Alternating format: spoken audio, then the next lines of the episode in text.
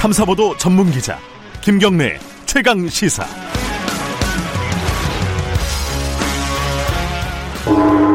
최강 시사 정치 사이다.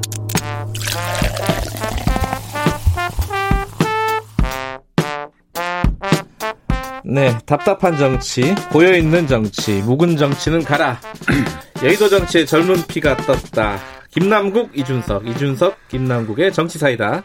매주 월요일 더불어민주당 김남국 의원 그리고 미래통합당 이준석 전 최고위원 두 분 모시고 전국의 뜨거운 현안을 다뤄보는 시간입니다. 오늘도 두 분 나와 계십니다. 여당부터 더불어민주당 김남국 의원님 안녕하세요. 네, 안녕하세요. 안산 단오늘의 김남국입니다. 항상 강조하시는군요. 아, 네, 강, 조해야 됩니다. 네. 미래통합당 이준석 전 최고위원 안녕하세요. 안녕하세요. 태릉 개발 맡고 있는 이준석입니다. 밖에 비 오든가요? 어, 오실 때? 어, 이제 조금 비, 빗발이 이제 줄어들어가지고요. 좀 소강 상태군요. 예, 우산을 든 분도 있고 안 든 분도 있고 그 정도 상태입니다. 예. 자, 유튜브 라이브 열려 있습니다. 실시간 방송 보실 수 있고요. 샵 9730으로 보내주시면은 저희들이 문자 공유하거나 질문 대신해 드리겠습니다. 짧은 문자 50원, 긴 문자 100원, 샵 9730 그리고 스마트폰 콩 이용하셔도 좋습니다. 문자부터 하나 소개해 드릴까요? 2746님, 이준석님 늘 팬입니다. 똑똑하고 영민하다는 문자를 보내주셨습니다. 어, 발언도 안 했는데 벌써부터 문자를. 자작나무님은 김남국 의원님 파이팅 항상 응원합니다. 제가 옛날에 김남국 의원이랑 그 아침마다 방송을 한 적이 있었거든요. 네. 근데 제가 위협감을 느꼈던 게 뭐냐면은 네. 아직 방송 시작도 안 하는데 방금 전에 마, 말씀 진짜 잘하셨습니다. 김남국 의원 이게 들어온 거예요. 가족들이 동원되신 건가요? 아, 이게, 이게 진짜 대단한 그 팬덤이 있구나. 김남국 의원이 그 생각을 했습니다. 그때. 아유, 감사합니다. 네. 두분 다 팬덤은 뭐, 네. 붙어오시죠.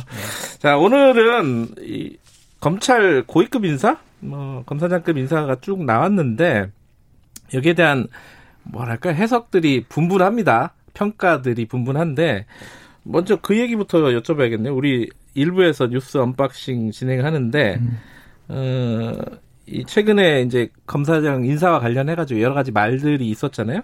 거기에서 어, 권영세 의원이 어, 미래통합당 권영세 의원이 음. 검사 출신이시죠. 예. 어, 김남국 의원에게 애완용 의원이라는 표현을 썼습니다. 이거 어떻게 생각하십니까, 이건? 이제 그 어떻게 된 것인지 좀 맥락을 좀 예. 말씀을 드려야 되는데요. 예. 어, 그 김웅 의원님께서 이번 검찰 인사에 대해서 애완용 검사가 득세하고 있다라는 그런 표현을 쓴 겁니다. 네. 근데 이제 제가 생각을 했을 때는 검찰 인사에 대해서 비판을 할 수는 있지만 음. 그 비판의 표현의 방식이 좀 품격 있는 음. 언어를 좀 써야 된다라고 저는 생각을 했거든요. 그리고 네. 그 대상이 어, 여야가 공방하는 과정에서 여야 간에 이렇게 정치인들끼리 할 수는 있지만 공무원들은 사실은 공방할 수가 없잖아요. 근데 이번에 인사 대상이 되신 분들이 총, 총한 28분 정도가 되고 음. 그분들은 검찰 내외에서 법조계에서 굉장히 신망이 두터우신 분들인데 네. 그분들을 싸잡아서 애완용 검사다라고 하는 것은 음. 너무 지나친 막말이다라고 저는 생각이 들어서 네. 김은 검사님께 이런 표현은 정치권에서 이런 막말은 사용하지 말아야 된다라고 하면서 사과를 해달라라고 말씀을 드렸었거든요. 네. 그랬는데 갑작스럽게 권영세 의원님께서 이 사과를 독려하시는 게 아니라 오히려 거기에다가 막말을 더 보태셔가지고 음. 아, 왜 이러시는가 조금 이해할 수가 없고요. 어, 미래통합당이 요즘에 좀 지지율이 많이 올라가고 음. 있는데 벌써 지지율에 취해가지고 또 막말 정당으로 회귀한 것은 아닌가라는 어. 그런 걱정이 됩니다. 그 김남국 그 의원은요 변호사 시절부터 제가 봤을 때는 네. 애완견이 될 수 없는 그런 특성을 가진 품종입니다. 무슨 말씀이세요, 그거는?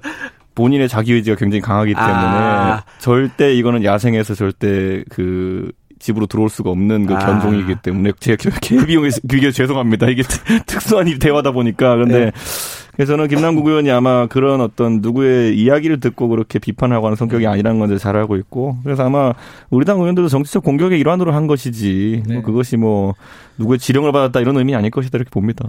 그래서 이게 저희가 사실은 정치인들이 여러 현안에 대해서 다양한 목소리를 쏟아낼 수는 있다고 생각이 됩니다. 네. 비판할 네. 수 있죠. 그러나 그게 이제 정치적으로 논리적으로 무엇인가 표현을 해야 되는데 네. 거기에 저는 막말은 저는 섞여서는 안 된다고 생각이 들고요. 그러니까 그래서 저는 오히려 이런 부분에 있어서 어, 이준석 최고위원처럼 논리적으로 무엇인가를 설명하고 확실하게 이야기를 해주는 그런 오히려 참신한 정치인이 더 좋은 것 같다는 제가 뭐 아까 네. 김남국 의원 설명한 거에서 권영세 의원님 은권 사실 제가 잘 모르고 있어서 개연성을 잘 몰랐었는데 음. 김홍 의원은 그런 것 같아요. 결국 본인이 검사 출신이고 인사에 대해 가지고 강한 네. 불만을 가지고 있습니다. 그리고 뭐 그런 어떤 애완용 검사 이야기하면서 했던 말이 검사라는 아까 그 직군이라는 것도 아까 제가 얘기했지만은 절대 사료를 먹으면 안 되는 조직이다라고 표현했어요. 네. 음, 사료라는 것은 누군가가 양육을 하기 위해서 이제 뭐 의식주 중에 식을 책임지는 거 아닙니까? 네. 뭐 사료를 먹지 않는 조직이 되어야 된다라고 한 것인데 늑대는 사료를 먹지 않는다. 네, 그렇죠. 뭐 그런데 뭐 그런 네. 맥락에서 저는 이제 반대되는 개념으로 애완견을 얘기한 것 같은데 네. 저는 뭐 사실 뭐 금융 김웅 검사가 원래 베스트셀러 저자이기도 하지만은 네. 비유적 표현이 좀 많은 편입니다. 음, 음. 문학적 되게 잘 써요. 페이스북 글 쓰는 거 봐도 되게 네. 적시적소의 그런 비유를 많이 쓰기 때문에. 알겠습니다. 음. 근데 어쨌든 지금 이제 이 얘기를 꺼낸 거는 이 인사에 대한 평가잖아요. 네. 그 평가가 아까 말씀하신 대로 뭐 신망이 두터운 어, 인사들을 중심으로 해서 개혁서 그러니까 검찰 개혁을 추진할 수 있는 인사로 어, 이번에 이제 검사장급 인사를 낸 거다. 이렇게 보는 측면이 있고 또 한 측면은 이거 뭐 친정 체제 구축한 거 아니냐? 저는 뭐 사실 음. 추미애 장관과의 친소 관계라는 거는 네. 그거는 네. 뭐 해석의 여지가 있기 때문에 네. 사실 공무원 인사라는 것이 매번 뭐 누가 누구랑이다 분류를 하긴 하지만은 명확하게 가릴 수는 없지만은 저는 다만 이번에 그 한동훈 검사장과 그리고 그 소위 말하는 그 검언 유착 건에 대한 수사를 하면서 네. 사실 선거가 미진한 건 사실이거든요. 네. 미진하고 초기에 이제 그 이야기했던 그런 과장된 이야기들에 비해 가지고 한종훈 검사장의 어, 그 혐의점이 뭔지가 뚜렷이 드러나지 않는 상황 속에서 네. 그러면 보통은 검찰에서는 이것을 수사 실패로 보고 문책성 인사가 있거나 이렇게 돼 있는데 또는 영전까지 갈 건 아니다 이런 얘기 음. 많이 하는데 이번에 수사팀 실무자였던 분들 중에서 아니면 또 지휘 계통이 있던 분들 중에서 네. 영전에 해당하는 성격의 인사가 좀 있던 것이 아니냐 뭐 음. 이런 지적에 대해서 예를 들어 이정현 중앙지검 1차장이나 신성식 네. 3차장 같은 경우에는 대검으로 이제 올라가지 않습니까 부장급으로 예. 근데 이 부분 같은 경우에는 사실 수사 실패 직후이기 때문에 제가 봤을 때는 오히려 어, 수사에 대해 가지고 실패했지만은 반대로 수사를 뭐 특정 방향으로 했던 것에 대한 보답이 아니냐 이렇게 해석될 여지가 있는 건 사실입니다. 음, 보은성 인사다. 제일 큰 문제가 그거라고 보시는 거예요? 그러니까 보은이라 하면 보통 이 아래지기인 사람이 윗사람한테 갚는 게 보은인데 거꾸로 네. 이제 윗지기에서 아래지기에 이제 인사를 음. 하면서 음. 그런 어떤 배려를 한 것은 뭐 그런 개연성이 있지 않냐. 저는 그 부분은 의혹을 가질 수 있다 봅니다. 어떻게 보세요? 우선 검언 네. 유착 관련 수사는 진행 중이기 때문에 아직 이것을 실패한 수사다라고 규정하기엔 좀 어렵고요. 음. 음. 어, 나머지 수사를 좀 지켜봐야 될 것 같습니다. 네. 어, 인사가 가지는 의미는 조직 내에서 굉장히 큽니다. 이것은 공무원 조직뿐만 아니라 사조직도 마찬가지인데요. 예. 인사가 인사는 조직의 어떤 문화를 결정짓기도 하고 또 그 조직이 나아가야 될 방향까지 결정하는 게 인사인데요. 이번 인사는 그러한 어떤 음. 검찰이 나아가야 될 방향을 잘 담았다라고 생각이 됩니다. 추미애 장관께서 어, 과거의 검찰은 공안통과 특수부가 요직을 독직, 독점해서 네. 어, 마치 검찰 내에 정말 성골이 있어가지고 정말 귀족 검사가 따로 있는 그런 어떤 문화가 자리 잡고 있었는데 네. 정말 그런 문화가 아니라 일선 현장에서 민생에서 고생하고 묵묵히 일하는 책임감 있게 일하는 그런 검사들이 승진하고 대우받는 그런 검찰 조직이 되어야 된다라고 주장을 했는데 네. 이번에 그렇게 된 겁니다. 어, 이종근 서울 남부 1차장 같은 경우에는 정말 서민들이 많이 피해를 보는 유사 수신이나 사기와 관련된 사건을 가장 많이 다룬 검사이고요. 또 이철이 순천지검장 같은 경우에는 어, 여러 가지 부정 의약품과 관련된 사건을 전문적으로 처리해 가지고 네. 많은 어떤 전문성을 인정받으신 분들이거든요. 그래서 이런 부분에 있어서 일선 현장에서 그런 어떤 평가를 받으신 분들이 어, 인사 대상자에 올라서 평가를 받았기 때문에 네. 적절히 잘 된 인사다라고 평가를 좀 하고 싶고요. 또 검찰 인사에 대해서 조금 저희가 이해할 필요가 있는 것 같습니다. 법무부 장관이면 마음대로 할 수 있다라고 이렇게 생각하는 경우가 있는데요. 그렇지가 않거든요. 네. 이 검찰 인사가 큰 틀에서 법무부 장관이 어떤 원칙과 방향을 정할 수는 있지만 실제 인사는 검찰 인사위원회에서 하도록 되어 있습니다. 네. 그 검찰 인사위원회에서 정한 기준에 따라서 하도록 되어 있기 때문에 사실상 이게 뭐 친정 체제다, 보훈 인사다라고 평가하기엔 좀 어렵고요. 그야말로 원칙에 따른 인사를 했다라고 보는 게뭐 맞을 그, 것 같습니다. 그 말은 반대로 예, 그, 그 위원회가 공정 공정하게 구성되지 않으면 굉장히 공정하지 않은 인사가 있을 수 있다 이렇게 표현되는 것 같아가지고 사실 그 시스템을 설명하는 것보다는 이번에 저는 뭐 아까 김남국 의원이 말한 것처럼 검찰에도 여러 가지 형사부도 있고 있는데 항상 공안부 아니면 특수부 그쵸. 공공수사부나 네. 반부패 쪽이 이제 주목받는 것에 대해 가지고 당연히 뭐 반대 이론이 있을 수 있다 그렇게 생각하고 저는 뭐 이건 어쩔 수 없는 부분이라 봅니다. 왜냐하면은 소위 말하는 공안 네. 아니면은 그 반부패 특수, 특수. 이쪽 같은 네. 경우에는 국민들이 딱 관심을 가질 만한 거학과 싸우는 일들 지금까지 해왔었기 때문에 과거 중수부부터 네. 뭐 그랬기 때문에 어떤 그런 인사 관행이 있었던 것이 아니냐. 왜냐하면 네.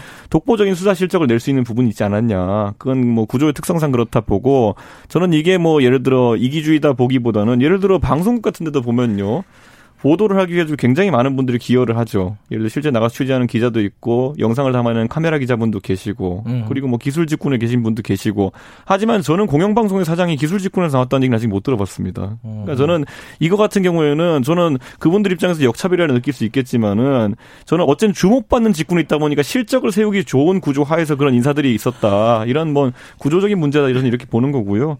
다만 지금 시점에 저는 이제 검찰에서 제 생각에는 뭐 이것이 만약 공평한 인사라고 제기하기에는 검찰 내부 구성원들의 반발이 너무 직접적입니다. 음. 네, 그렇기 때문에 저는 이거는 뭐 추미애 장관께서 앞으로 잘 잠재우시길 바랍니다. 네. 그러니까 지금 이제 아니 이제 막판에 이제 다시 설명하자면 중앙지검 같은 경우에도 예. 아까 제가 실패한 수사로 규정했던 이유가 뭐냐면은 일부 검사들 같은 경우에는 사실 아주 중요한 수사인데도 휴가를 내고 출근하지 않는 등 마지막에 음. 조직적인 반발의 분위기도 감지되었다는 기사가 있었거든요. 근데 그것을 실체는 봐야겠지만은 제가 봤을 때는 상당히 지금 검찰 내에서도 불만의 기류가 높아지고 있다는 것은 뭐 네. 언론 보도를 통해서 알 수 있을 것 같습니다. 그거는 좀 동의하기 어려운 게요. 네. 아니 이런 검은 유착과 관련된 수사가 있으면 음. 검찰총장이라면 더 철저하게 수사를 해야지 음. 이거를 수사를 막고 제대로 된 수사를 하지 않는 게 있을 수 있는 일인가요? 저는 말도 안 된다라고 저는 생각이 들고요. 특히나 공모와 관련되어서 검찰 검찰 고위직 그리고 윤석열 총장이 측근이 관여되어 있었다라고 한다면 더 공모관계로 확인하고 수사를 해야죠. 그런데 그 부분에 있어서 미진하게 수사가 남아있다라고 한다면 그걸로 문제가 되는 거라고 좀 보고요.